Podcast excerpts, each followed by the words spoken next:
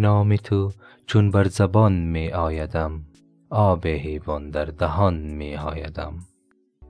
برای عاشق نه تنها یک جنبه از وجود معشوق بلکه هر چه نشانی از او داشته باشد شیرین و گواراست.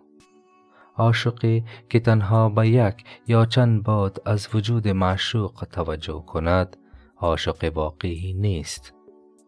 شاید تنها پدیده ای که در عالم چنین باشد همانا عشق است. از جمله نشانه هایی که عاشق با شنیدن آن جان دوباره می گیرد و پرواز در می آید و گویی شهد حیات در دهانش ریخته می شود نام معشوق است.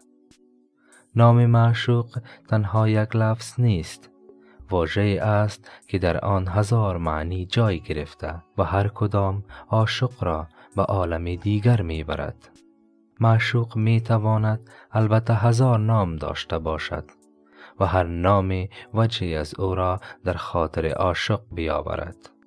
به عبارت دیگر در حقیقت نام معشوق تنها یک اسم نیست بلکه مسما است مسمایی که نهایت ندارد.